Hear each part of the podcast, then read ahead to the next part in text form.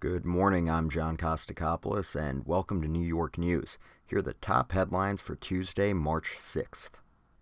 Mayor de Blasio announced Houston Superintendent Richard Carranza to be the next chancellor of the New York City public school system, according to the Wall Street Journal. Carranza said his education philosophy aligns with that of the mayor, and similar to Mr. de Blasio, he opposes arming teachers as a way to stop mass shootings at schools. The Albany Times Union reported state Senate Republicans presented 15 bills on Monday aimed at providing more security to schools in the aftermath of the Parkland massacre. Measures include eliminating income restrictions for retired police officers working as school guardians and redefining acts of terrorism. None of the measures propose any changes in current gun laws. The New York Senate passed all measures, which now must go to the Democratic controlled Assembly. Former Mayor Mike Bloomberg has been appointed as UN Special Envoy for Climate Change by UN Secretary General Antonio Guterres, according to the New York Post. Bloomberg is to promote the UN Climate Summit in 2019 and to prepare for the implementation of the 2015 Paris Climate Accord set to start in 2020.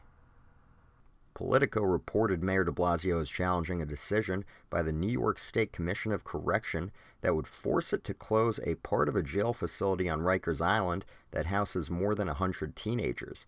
The state claims lack of safety in the Rikers facility is in question. Fox 5's Nick Gregory tells us another storm is approaching late Tuesday through Wednesday night, and we can expect 6 to 9 inches of snow. Wind gusts of 40 miles per hour and more power outages are anticipated.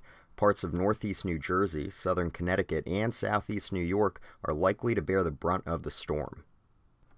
And now a quick markets update from Bloomberg.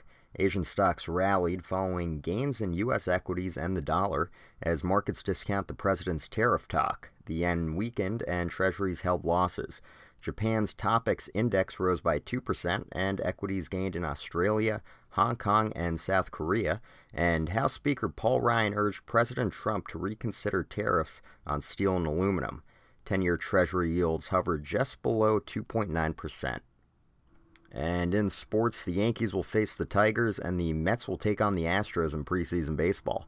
In hockey, the Devils will host the Habs and the Jets will visit the Rangers. In basketball, the Knicks will take on the Trailblazers and the Nets will go head to head with the Golden State Warriors. Thanks for listening to New York News. Tune in tomorrow for a new episode. In New York, I'm John Kostakopoulos.